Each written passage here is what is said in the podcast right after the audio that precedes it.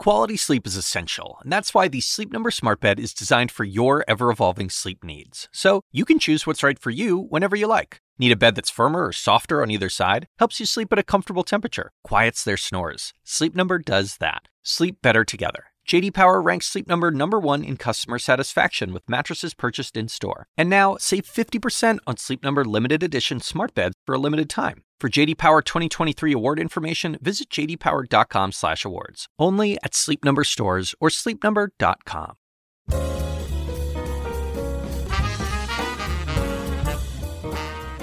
And now, from the University of Chicago Institute of Politics and CNN Audio, The Axe Files, with your host, David Axelrod.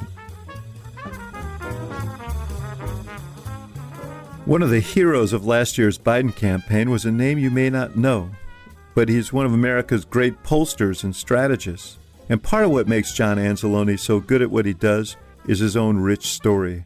I sat down with him yesterday and had a conversation about that and American politics today. Here it is.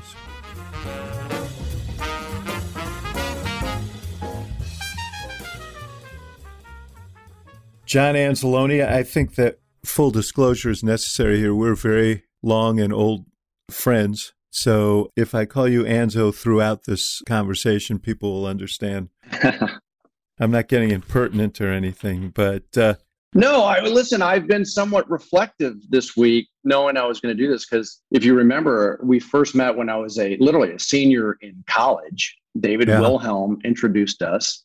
Yes. Um, you know, you you guys were just coming off that '84 big victory for Paul Simon. I, he sent me out in 1986, and and I spent a weekend with you and Forrest Claypool, and I think you guys were doing Pat Quinn for treasurer and some state attorney yeah. races, and you know, we went bowling and I was in the, you know, the the parade for uh, uh, St. Patty's Day, and so you know, this is kind of full circle for me. And so I, you know, it, one, I've always not only appreciate your friendship but your mentorship, and you were a big part of my career. So this is this is a big deal going from senior in college to where we are today. yeah, you've come a long way, my friend, as we kind of knew you you would. But let let's talk about. I'm sitting here in Michigan, I'm probably about uh, 15 miles from where you grew up in St. Joseph, Michigan. Talk about the Anzalones. How, how did they get to St. Joe and where did they come from? As you know, St. Joe is kind of what I always uh, no minorities. The Anzalones were probably considered minorities because we're Italian American. But we should point out that across the river in Benton Harbor, you have, I assume even then, that was a largely black community. Yeah, you had these twin cities separated by a bridge. Alex Kotlowitz wrote a great book about these two cities and how distinct they were from each other uh, yeah. a few years ago. And listen, we know we were part of the white flight. I mean, you know, I was born in 1964. My parents had three kids. My dad was a long haul trucker. He was a Teamster, local seven out of um, out of uh, Kalamazoo.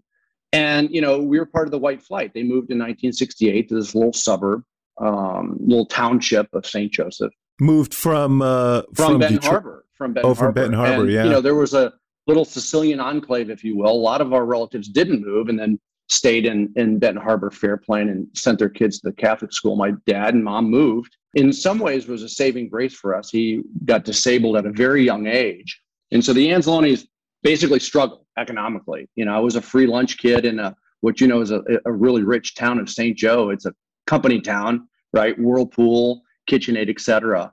Bendix, things like that. Um, but uh, you know, uh, free lunch kid, you know, food stamps at times. Um, uh, but w- was in a little cocoon of a kind of a middle class environment uh, and a really good school system, right? And uh, but I mean, for us, it was it was just economically struggling, you know, the entire time I grew up. What happened to your dad? How did he become disabled? Yeah, so you know, he was 35 years old and he had a heart attack, uh, and you know, open heart surgery at 36. Uh, told they said he wouldn't live until you know wouldn't make it to 40, and he made it to 83. He was a bull. Stubborn, huh? He was a stubborn guy, and you know that brought him out of the truck. I mean, he was somewhat you know, demasculated uh, by that.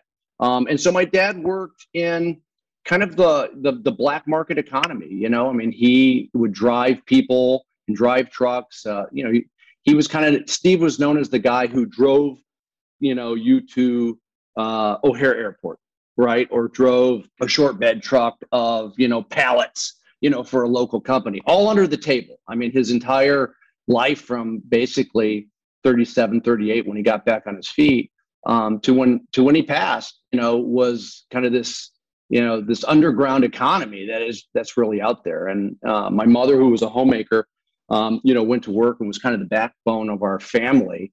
Um, and the biggest day, I mean, you know, when I reflect on my childhood, you know, she worked menial jobs, um, but she had a cousin who worked for the county, uh, and she got a job at the county mental hospital uh, facility, and that meant health insurance, and it was just literally a saving grace for our family. And so, you know, had a lot of economic struggles, but when I think about the fact that mom had a job with health insurance, which was a huge deal for our family, and I was in a school system that was one of the top in the country uh, and was able to nurture me. Uh, and it was my safe haven as well. Um, you know, uh, we were really lucky, and uh, most low income people don't have don't have those dual things, quite frankly, uh, and, and that meant a lot.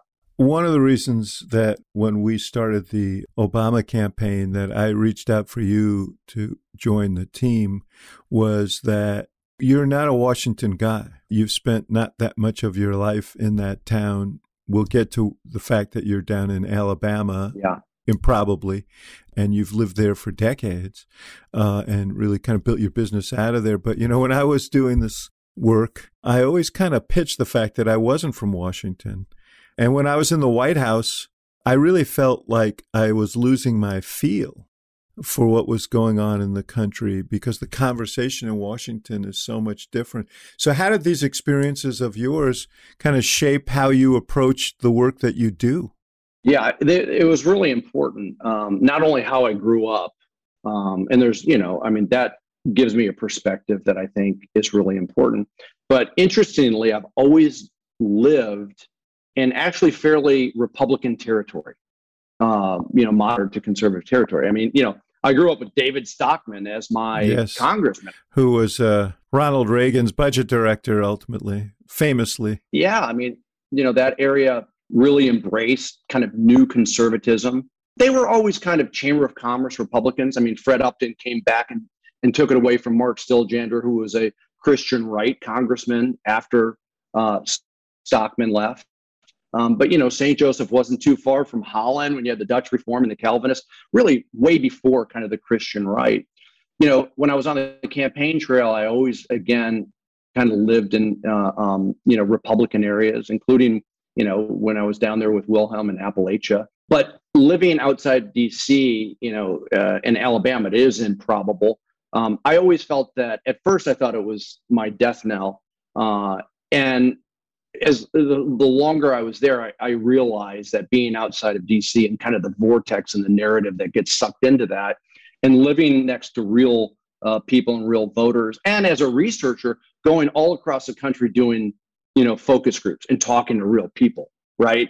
You just get you just get you understand kind of what's important and what's not. You separate the wheat from the chaff, and more importantly, whether you were in Chicago, um, or you were, whether I was, you know, in Montgomery, the fact is is that we weren't every day being sucked into the insider narrative that I think that you get in DC. And I, I came to realize it made me a better consultant uh, because of that. I mean, I'm a rare, rare consultant, and, and this would surprise everyone. I don't watch cable TV.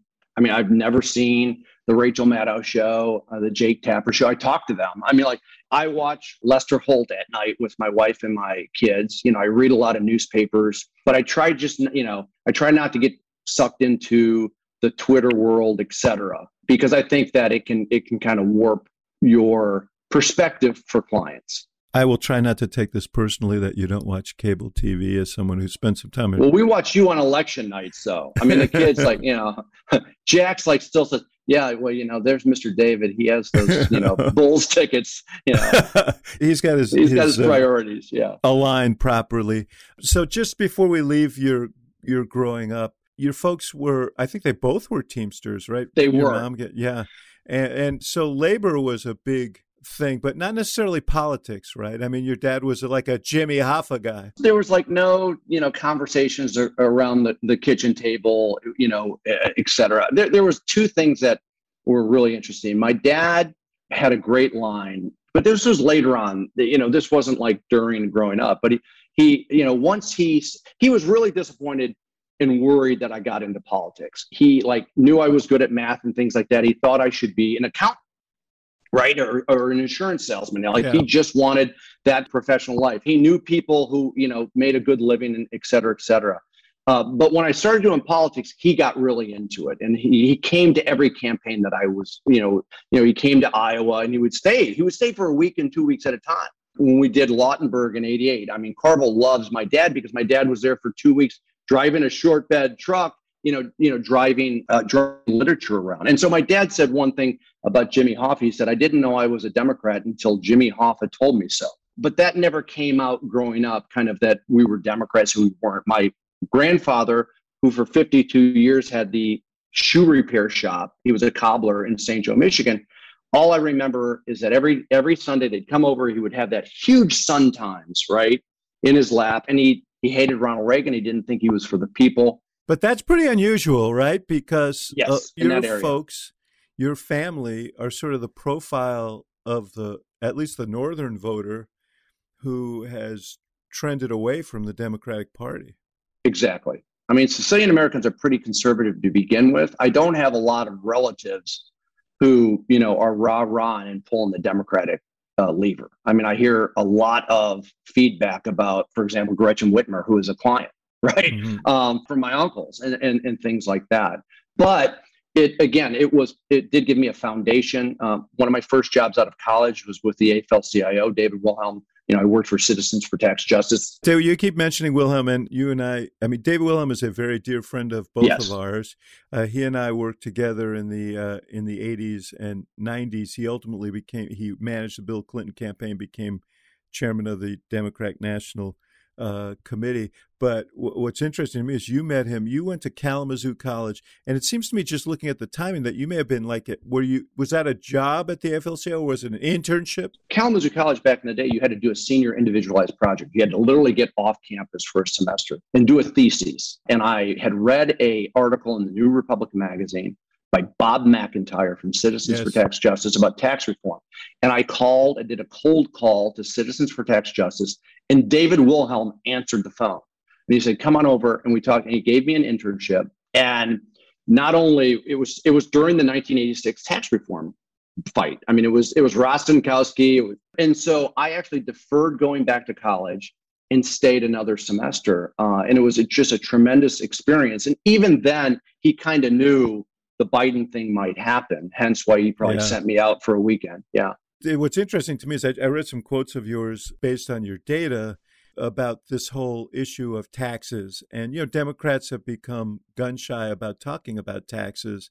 Uh, but your argument based on your data is that there is actually a really strong argument to make about tax fairness, that the system is unfair to the average person uh, and skewed in favor of uh, wealthy uh, elites. Uh, and that stuff you were probably writing and thinking about as a kid intern back in the 80s. No doubt about it. In 86, we put in 87, we put out these famous, well, actually 85 and 86, we put out these famous studies about the top corporations that didn't pay any federal taxes. And it got Ronald Reagan's attention. I mean, if you read Donald Regan's book, it actually got Ronald Reagan's attention that GE was paying no taxes, who, if I be- remember, he was a spokesman for. Reagan at mm-hmm. one point. Yeah, right. The GE Theater. Yeah. It actually, you know, uh, at the time, Tip O'Neill, Rostenkowski, Packwood, et cetera. You know, it's hard to imagine that a Republican president was instrumental in a bipartisan agreement on tax reform, but he was. And what we heard pre-pandemic in focus groups is what we're hearing even more intensely now is that the middle class is kind of pissed off taking the burden, right? They're not anti-wealthy, they're not anti-corporation, they're anti not paying your fair share. And they don't feel that those at the top and big corporations pay their fair share. They they feel that they use their power and their you know tax attorneys and your CPAs, et cetera, to kind of skirt paying the, ta- the taxes. But what's maybe more important is that whether it was during the Biden campaign or now, when we test economic policy, the one that rises to the top, top is making those over 400,000 big corporations uh, pay more taxes. So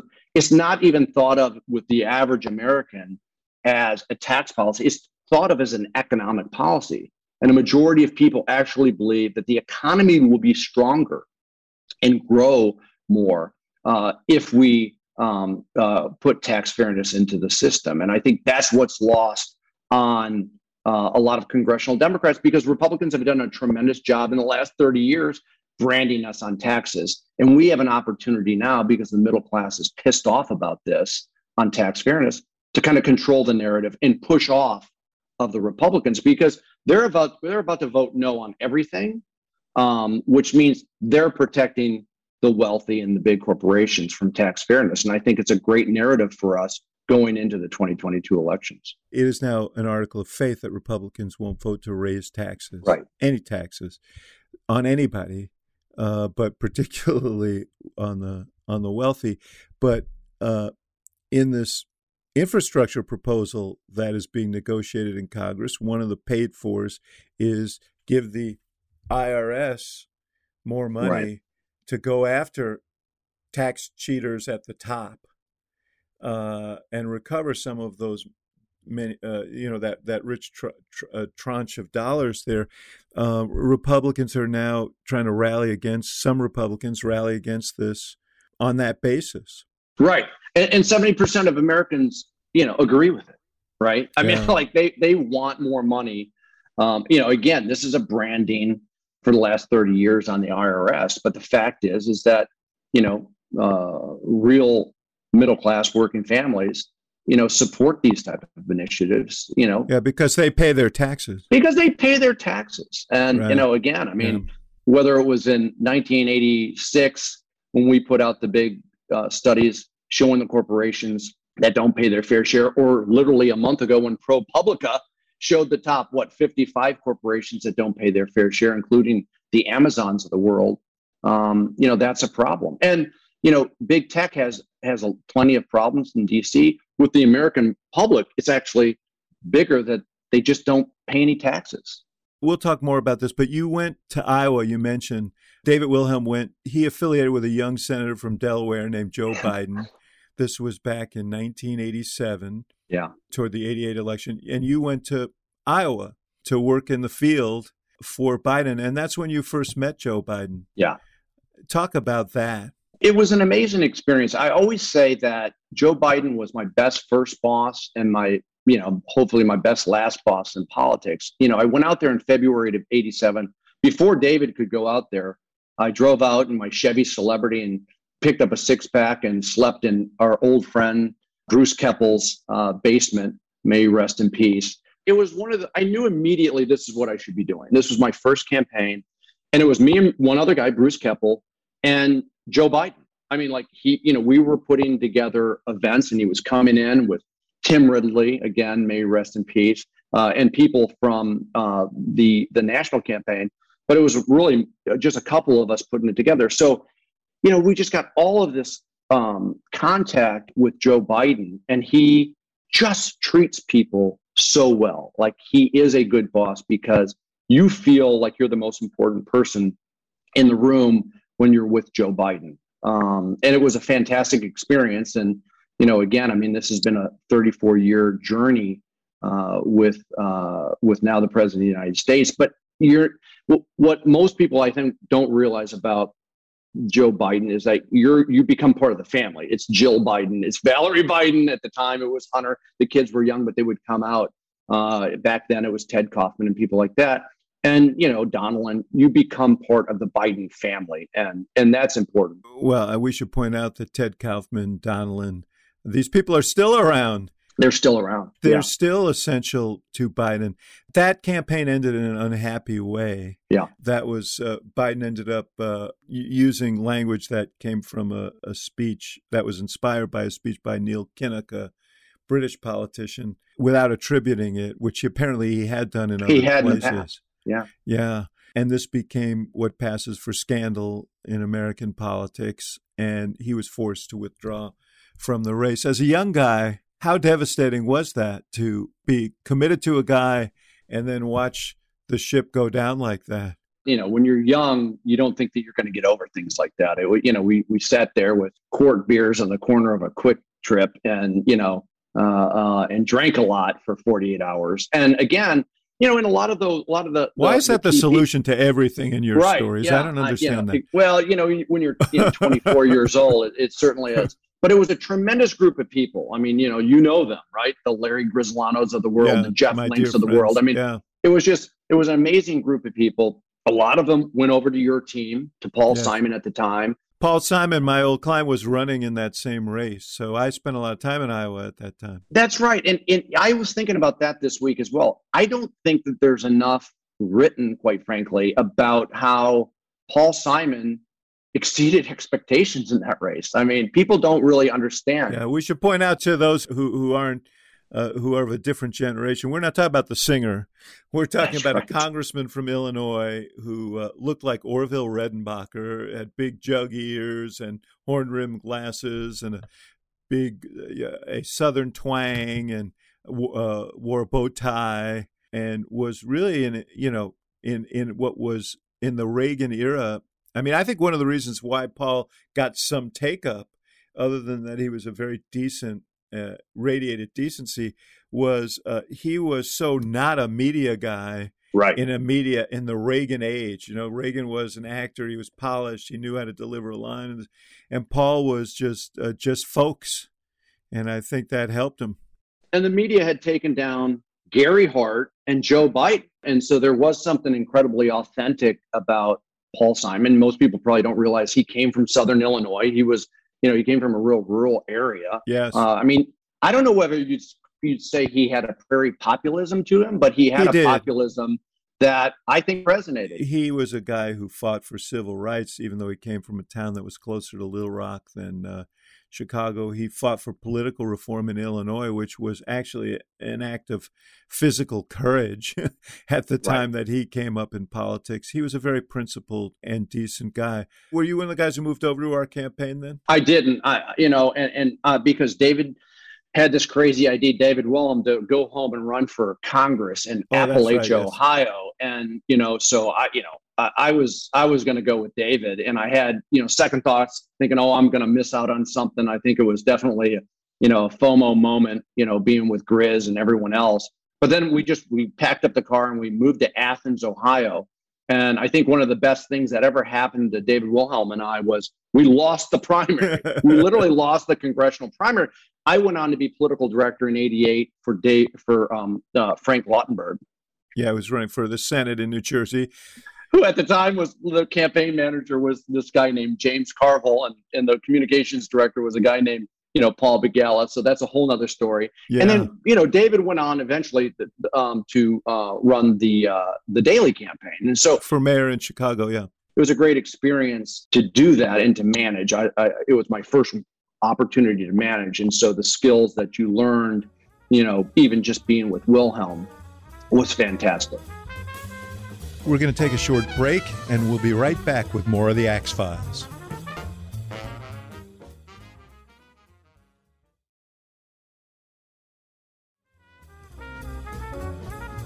And now, back to the show.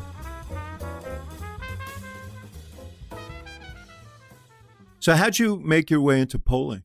Well, it's funny because you know I went on to do the political director in the campaign for Lautenberg's reelect, which in '88 was the number one race in the country. Ran against Pete Dawkins. Anzalone's a good Jersey name, by the way. Yeah, listen, I, I you know it was amazing because uh, literally half of the county chairs were paisans, and it was just you know the first thing and the first thing literally. You know, James came up to me the first day and said, "Anzalone, get to Trenton and deal with those Labour people." That's all he said. Those were the instructions. Al, who was also an Italian American, and it was a great fit, and it was a great campaign, and with a lot of talented people. Um, Yeah. But I went on to do the mayor's race uh, in Pittsburgh in 1989, and then the and then the governor's race uh, in uh, uh, 1990. And like a lot of people, governor's race in in Alabama. Oh, in Alabama. in Alabama right. was 1990. Yes. And uh, like a lot of people, I was getting married, and then you think, oh, I got to get off the campaign trail. And back then, you didn't have a whole lot of choices. You were either going to go and try to find a media firm to hire you, or a polling firm, or maybe a direct mail firm. And at the time, I had done two straight races with Doak and Shrum, who were again big firm back then. Yes. Uh, and I was very lucky to be able to work. I, have had an incredible. I mean, the, the list of people I've been able to work with, we you know, is, kind of amazing. Um, and you know, it was an off cycle. Uh, so that was 1990, the governor's race. Uh, so it was 91. Media firms don't hire people. I had had uh, this um, relationship with Greg Schneider and Keith Frederick, who had done the polling for Don Siegelman in 1990 governor's candidate race in Alabama. Yeah, and and they offered me a job, and and I took it. I had always enjoyed uh, the numbers. Uh, I always kind of poured through the baselines and the cross tabs. Yeah, you said you you you were good at math. Yeah. Yeah, I mean, you know, th- it was a natural thing for me, but I think that when you're a young guy on the campaign trail, everyone fancies themselves as someday being becoming a media consultant. And I had this great relationship with not only Bob Shrum and David Doak, but they had a young team of Jon Macks, who went on to become a uh, joke writer for yeah, Jay Leno. Yeah. yeah. And then Steve McMahon, who you know runs Purple Strategies, and so you know just an incredible amount of talent out there. Not that there mm-hmm. isn't now, there is, but I do think the trajectory now is to go do a race and to become a consultant. I did five campaigns before I even thought I was worthy to become a consultant, and then I apprenticed for three years with uh, Greg Schneiders, who was just a just a brilliant guy, and, and Keith Frederick, who's a really good pollster.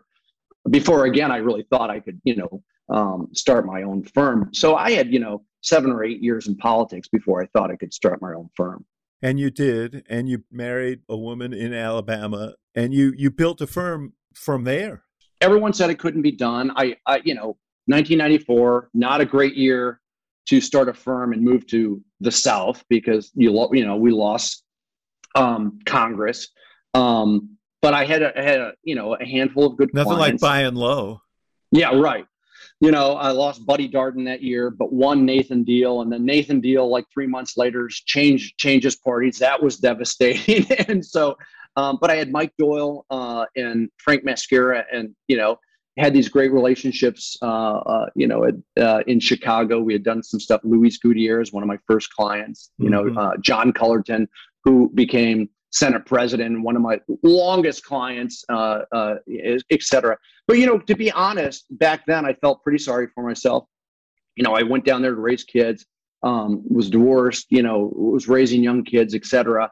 Um, and thought I would, quite frankly, be a bottom feeder um, for, for, most of it. And, and it, you know, it, it, when you came and asked me, and again, you know, a big point in my career to be part of the Obama polling team, that was 2008 that's 14 years after I started my firm. I mean, and and we had picked off a lot of Republican seats that no one thought could be won, it, not just in the South, but other places as well. And so, you know, I think I probably had to work a little harder, and it probably took me a little longer um, to get where I needed to be. But it was a, you know, it was it was really a great journey.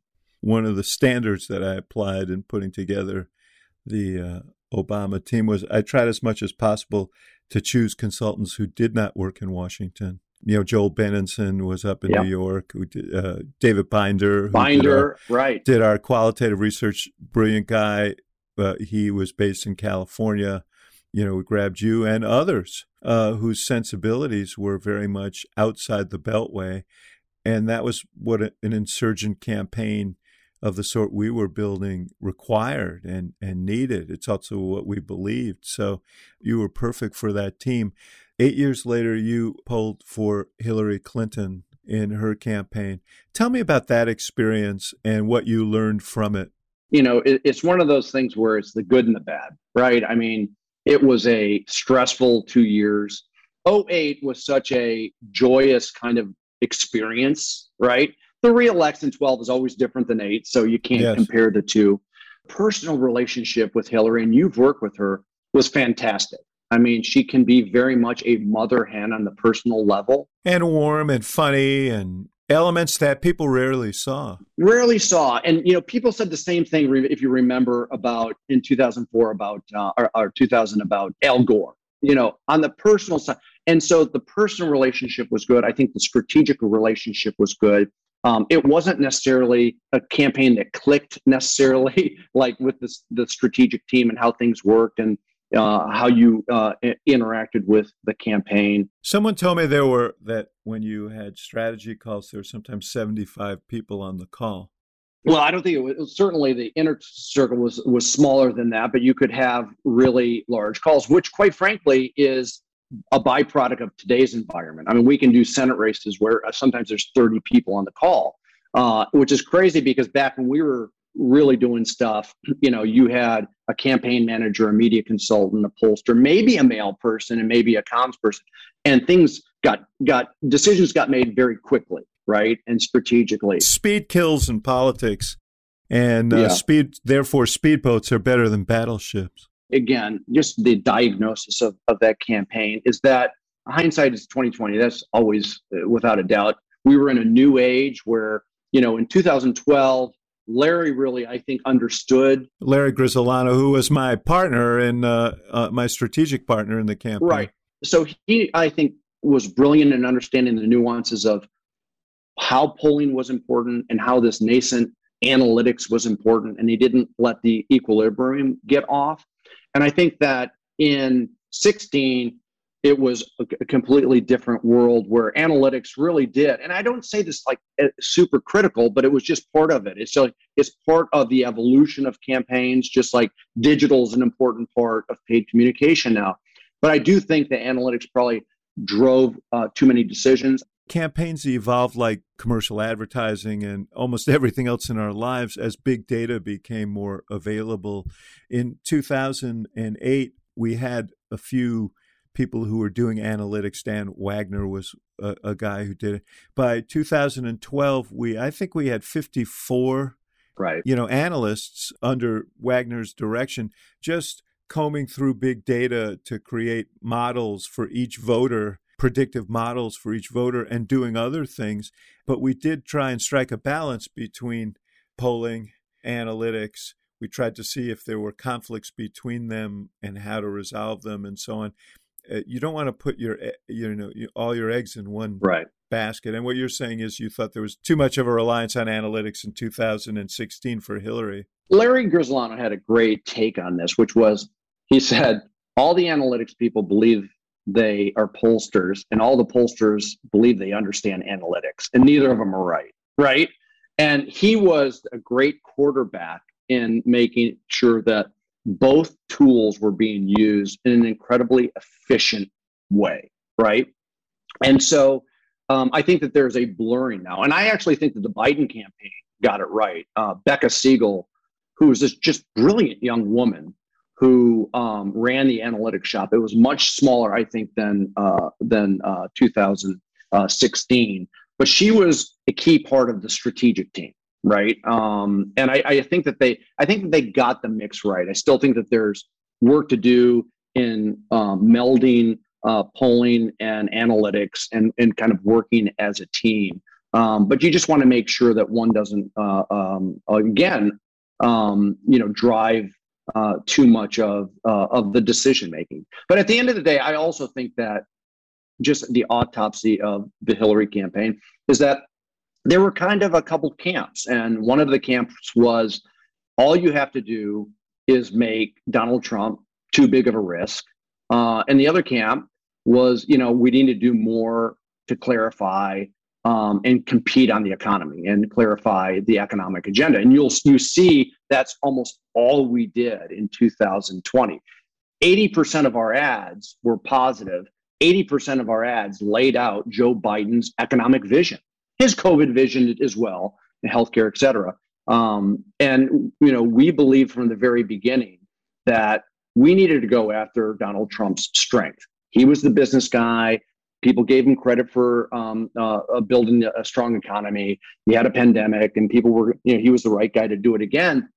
And we went right after that, and we competed on that economic vision and agenda. It's clear from what you're saying which camp you were in back in 2016. Yeah. And Joel was in it too. Don't yeah, get me Joel wrong. Benenson, I mean, was, yeah. yeah. And I think that at the end of the day, it all would have worked out had Comey not come back and basically made her as big a risk on October 28th Mhm. as Biden. And we saw, like, we didn't have a whole lot of research after October 28th. Think about it. Binder did a few groups and you kind of saw it, right? It's like, oh, well, you know, she's going to be indicted and she's going to be under investigation. And so, you know, she's as big as risk as, as Trump. And people are like, we'll just give him a chance. I mean, there was a dynamic change. there was a, a polling autopsy that Pew just did, which I'm sure you read. One of the things that they said that was interesting to me, and this is something that Joel Benenson said right after the election, there was a significant third party vote in 2016. So people who thought they were both risky, they had a fail safe. And a lot of those people fled to the third party candidates. Those people who voted third party in 2016, just to confirm the theory that this hurt Hillary, voted overwhelmingly for Biden Right. in 2020. So that was a factor as well. There was another thing that happened in that campaign, which was pollsters screwed up. I mean, Yeah. polling was off. And I want you to talk about that. What lessons the polling industry and you derived? Because I saw, you know, a lot of it was based on analytics, but, you know, there, people were pretty confident going into that Yeah. election. Fair, absolutely. I mean, we learned a couple things. One is we learned we better pull our head either out of the sand or out of our asses. that this is a changing industry, and it's really hard to get quality interviews. Because people's communications habits had changed. You used to call Landline, Well, just explain the problem. Yeah, yeah. right? But again, I don't want to blame it just on the fact that it's hard to reach people on landlines or cell or online.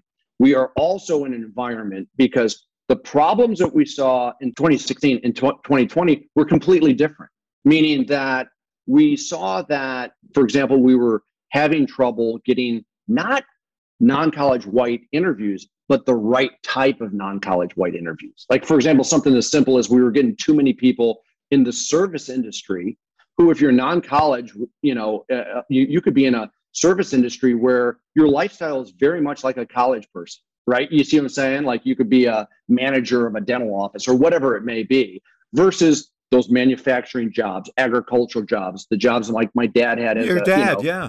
yeah you know et cetera and so we really under now we ask different questions we make sure that we're getting the right type of non-college educated um, uh, interviews and we also saw that in kind of non-urban areas we were ha- we weren't getting the right type of interviews for example in a uh, a county like jasper county iowa right where you know, maybe we're getting interviews in the county seat but not in the rural area and education had a part of that and so we really worked hard to make sure that we were getting the right type of non-college educated uh, interviews in that intervening period. But I would add this to that too. It wasn't just how difficult the commu- to get interviews, but also the trust in entities is high.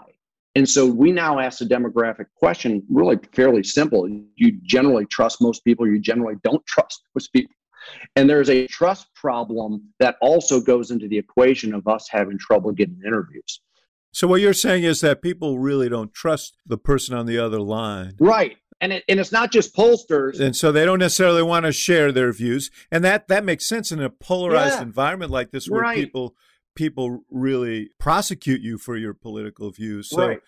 And, and this isn't like, oh, they just don't trust pollsters. They don't trust anyone. They don't trust the media. They don't trust the government. They don't trust, you know, they don't trust uh, institutions. Uh, and so that is a problem. And so again, you know, we're doing what we call text to web, and we're doing a lot of interviews in a multimodal. We're getting some landlines, maybe 20%. Then we're getting cell phones, maybe we're getting 35, 40%. And then we're getting what we call text to webs, which means you're getting a link to a poll on your cell phone, but you don't have the bias of an interviewer. You don't have right. You don't. You don't have that that uh, social desirability bias. You don't have the pressure of again that person. Um, you're doing it on your own, and so again, we're we're doing things differently. all this is expensive. It's expensive. It takes a lot of time on the back end side to be able to take data from all these different modes uh, is difficult. But I do want to mention one thing that, and again, my partner Brian Stryker, who you know from Chicago, yes. who did a lot of Rahm's work, had a had a really amazing uh, analysis that he posted after the 2020. We were super excited when you're in like June and July of 2020. It's the pandemic. Everyone's home. Our our production rates through the roof. It reminded us of 1990 again. We're getting everyone to answer phones, and we're thinking, "Wow, that is this is great. We're getting better data." Well, in some ways, that came to bite everyone in the ass uh, again because what we found is that where there were surges in October, guess what? Up north, Michigan, Wisconsin, Iowa, places like that, um, people were staying home, but we're deep into the pandemic. But the pandemic is politicized now mask, no mask, things like that. We're not at the vaccination stage. Who's staying home and following the rules? Democrats. And so the pandemic actually caused in this strange byproduct where we were getting too many Democratic interviews because of who was staying home and actually answering uh, interviews. And so he has this great chart that kind of shows the you know the bias uh, probably caused by you know people at, at staying yeah. at home. Because even though you say that the problems were different, the effect was the same, which was there were surges of Trump voters who simply were missed. Are you're never going to get. I mean, polls are not the greatest tool for assessing potential turnout anyway. Right, but, they aren't. But here's but, what we always here's the other thing that I learned from 2016 was that Hillary got what she polled. I mean, flat out. And so we mm-hmm. learned that, and we knew that Biden was going to get what he polled. And, and you know, Jen O'Malley never asked what the margin was. It was always yeah. where are we? Campaign and so manager, yes. we had to be 50 and 51. And where we had Biden was what he got and w- drove our, you know, our um, electoral map. I mean, we knew at the, you know, at the fairly end that North Carolina and Florida just weren't going to happen because he wasn't at that 50 or 51 percent yeah. level. That allowed Jen O'Malley to move move um, resources where to Georgia, which we never had Biden below 50 in Georgia. I will say that you were consistent in all our conversations leading up to the election. You were you were not uh, sanguine about Florida.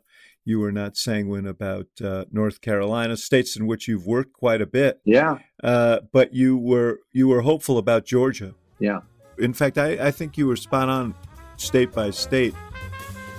We're going to take a short break, and we'll be right back with more of the Axe Files.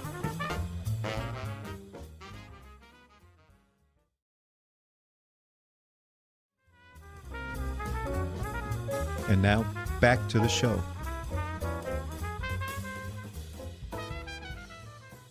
Let me ask you something. We talked earlier about, you know, you have an expertise in states that are, are hard states for Democrats. It seems to me they've become harder and hard is the right word because people's views have hardened. What are the implications of that? Talk about the country that Joe Biden is now governing and the ability to actually, I mean, he's sitting there with a good approval rating, 53% or so, 52, 53%, but it doesn't move just as Trump's approval rating didn't move much. And it feels like, you know, you're running in, uh, in mud here.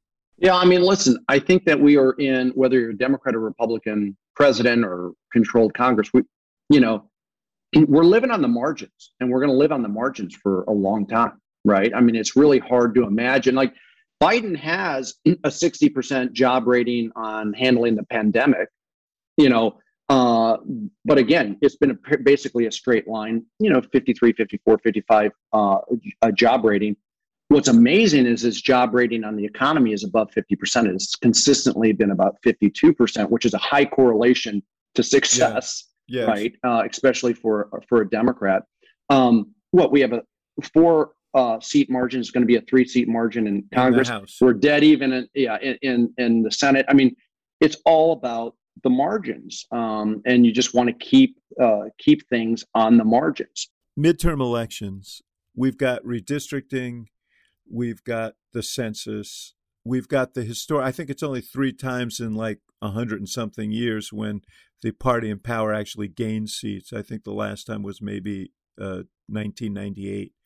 It really doesn't sound like a. I mean, my view is Democrats have a tremendous amount of wind in their face uh, going into 2022, particularly as it relates to the House. Spin me on why that is not true and why the momentum of Biden could uh, reverse the historical trend. I wouldn't say the momentum of Biden. I would say what Biden is is um, quite frankly providing congressional Democrats in terms of action items, right? I mean, voters, I think we all agree, are incredibly transactional right now. They're not aspirational, right? Um, they're pissed off and they want to, you know, be rewarded for their work. They want opportunities in this economic recovery. And you know, I, I've said this before, like Joe Biden is like the new Marvel action figure. You know, like he diagnoses a problem, right? I mean, like he he gets puts together a plan, he gets experts around him, and he executes. Um, and I think this is his calling card. And you know, if the infrastructure plan gets done, if the re- reconciliation with the American Families Plan gets done, he is setting Democrats up to really have a lot to run on about what they've done to help working families and small businesses and create an economy that creates opportunities for them. Now, there was a good story today um, in Politico about that with Shaheen in New Hampshire about, you know, it's not written enough, I don't think, that we have something to run on. And Republicans are going to be no, no, no on everything. And part of that no is protecting the wealthy and the big corporations. Now, at the same time, again, I don't want to be naive. What are the Republicans going to run on? It's not going to be on an economic agenda. It's not going to be on a healthcare agenda. It's going to be on critical race theory, on socialism, on uh, violent crime, on the uh, the border, on inflation, on voter fraud, etc. Well, inflation is an economic issue, isn't it, John? It is economic, but it's also one that, quite frankly, people tend to understand a little bit better than some of them. So I'm I, I don't dismiss what you're saying at all. I mean, you got to hope that inflation settles down, as some of the many economists suggest yeah. it will.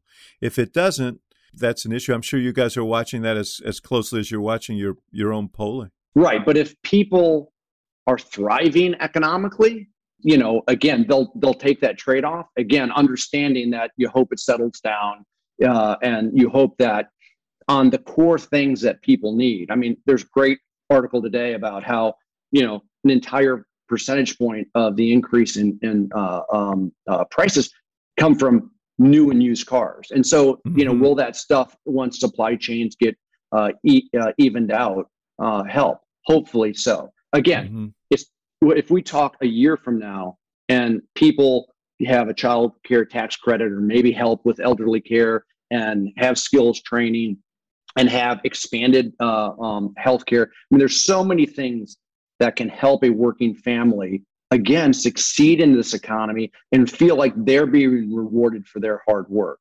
Um, and so I think that's our that is our argument here is that you know the Biden administration and what Congress hopefully will do is setting Democrats up for a really strong narrative about how they're being impactful uh, in helping their constituents. You know, Biden uh, talks a lot about unity, and and the, it was a tremendous counterpoint to Trump. The idea that we are one country, that we do have obligations to each other, and we do share in the burdens and bounties of the country, and we're one American community.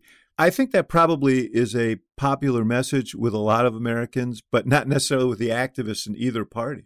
Well, it's interesting because we went through this in the primary, and we had to kind of show that uh, even among Democratic primary voters, um, compromise and working with the other party was incredibly intense and salient, right? And so there isn't a big turnoff with real voters. Right. If you hang out on Twitter, you get a different story. Right. A difference between real voters and with uh, insiders. So his sitting down and patiently negotiating with Republicans on this infrastructure bill has resonance. Absolutely. And allow me to suggest that what he's done to include progressives also has resonance, meaning that, you know, Bernie Sanders, who's the chair of the budget committee, has, you know, basically talked about this $3.5 trillion package, reconciliation package, as historic and what it would mean to people. Even though he offered a six trillion, he, he offered a six trillion, and so of course he, you know, he he himself has taken some uh, shit from right left for for that. So Joe uh, Biden has an incredible gut for where like the American people uh, sit and stand on this stuff, and he has seen, and we've seen this in public polling, internal polling. Uh, his numbers of being committed to bipartisanship is, you know, near sixty percent. about Biden, you know, one of the things that always struck me working with him, one of the things that appealed to me was he does not convey what some Democrats do at times. He does not look down on anyone. He, whether you work with your hands or your back or you farm or you, I mean, he he uh, he affords people dignity, and therefore, you know, and that has to do with him growing up in the environment that he grew up. Right. Uh, but he they, he conveys that, and look, we all talk about the seven million vote margin, but he won by about forty four thousand or so in three states. Could any of, any of the other Democrats who were running in 2020? I, I was skeptical about Biden. Let me just say, Yeah, as much sure. as I love him, as much as I uh, enjoyed working with him, all the assets I saw in him, I thought the age thing was going to do him in. Now I'm wondering whether anybody else could have won in 2020. I think one of the keys to him winning, one, I think he was really focused on a key message, but also what we saw was, you know, quite frankly, that people did not think that he was a radical. They didn't think he was a socialist. They didn't think he was a flaming liberal. They thought he was a moderate, right? And I'm not so sure you can say that about any of the other leading candidates, right?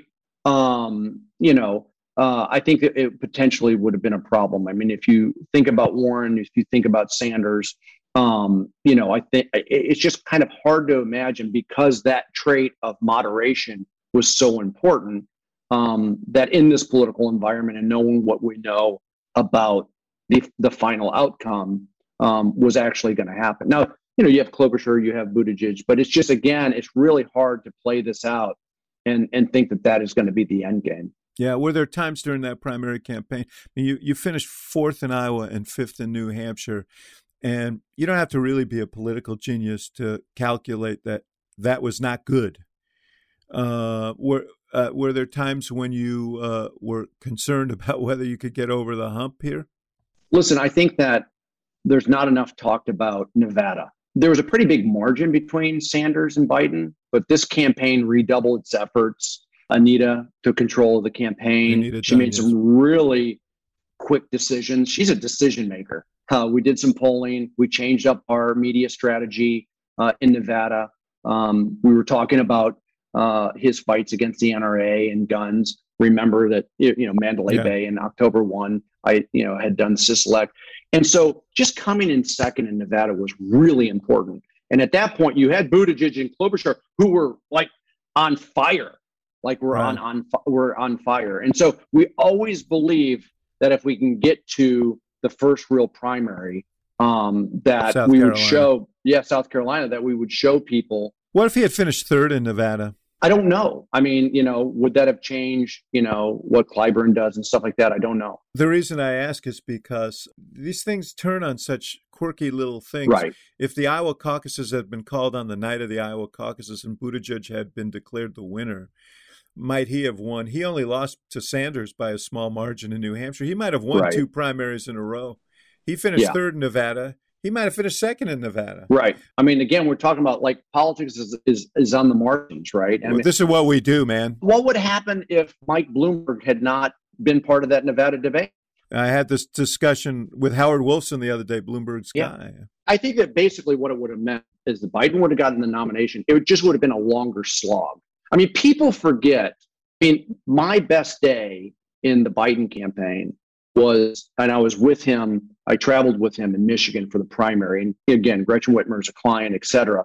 And and is that Joe Biden not only won Michigan, he won every county, urban, suburban, Macomb, um, and you know, just going back four years later, where Sanders beat Hillary, that was our worst day in the primary. Right, right, right. Um, and so, what my point being is that I think that a third place finish in Nevada, you know, Bloomberg doesn't uh, do the debate, and so he gets a better performance in Super Tuesday. We would have still put the numbers together. I think it would have been a longer slog. Biden did four or five points better among Hillary Clinton than Hillary Clinton with non college educated white voters. He did significantly better among men. Uh, he did uh, significantly better by 12 points in the suburbs. Can Democrats count on that without a Biden?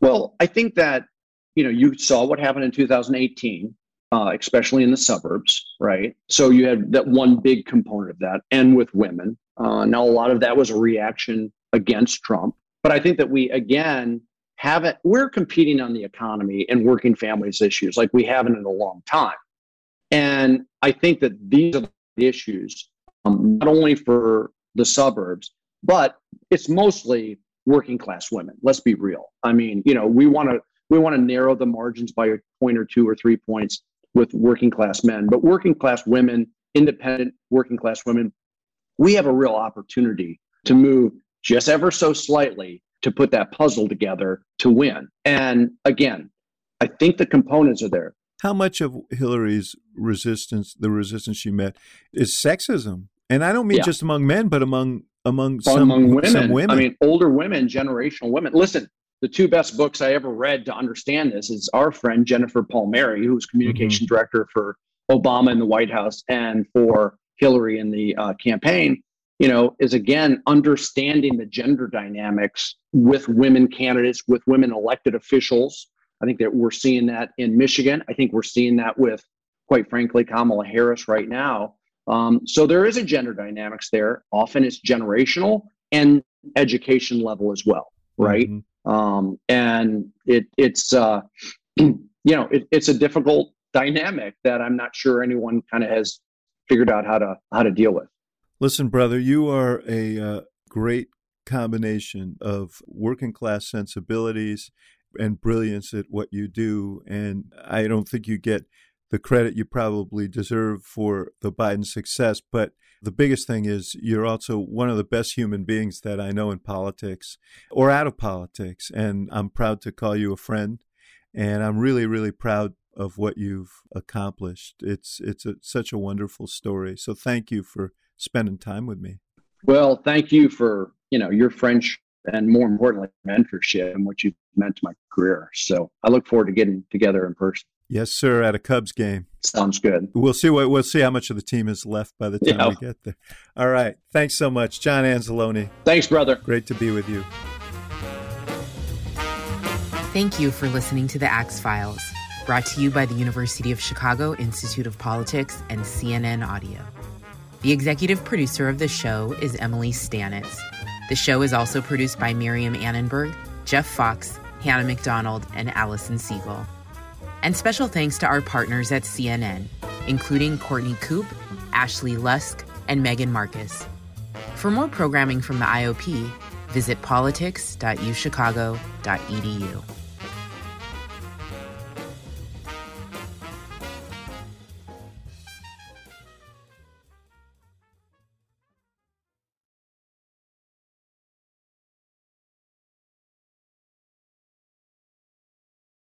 Quality sleep is essential, and that's why the Sleep Number Smart Bed is designed for your ever evolving sleep needs. So you can choose what's right for you whenever you like. Need a bed that's firmer or softer on either side? Helps you sleep at a comfortable temperature, quiets their snores. Sleep Number does that. Sleep better together. JD Power ranks Sleep Number number 1 in customer satisfaction with mattresses purchased in-store. And now, save 50% on Sleep Number limited edition smart beds for a limited time. For JD Power 2023 award information, visit jdpower.com/awards. Only at Sleep Number stores or sleepnumber.com.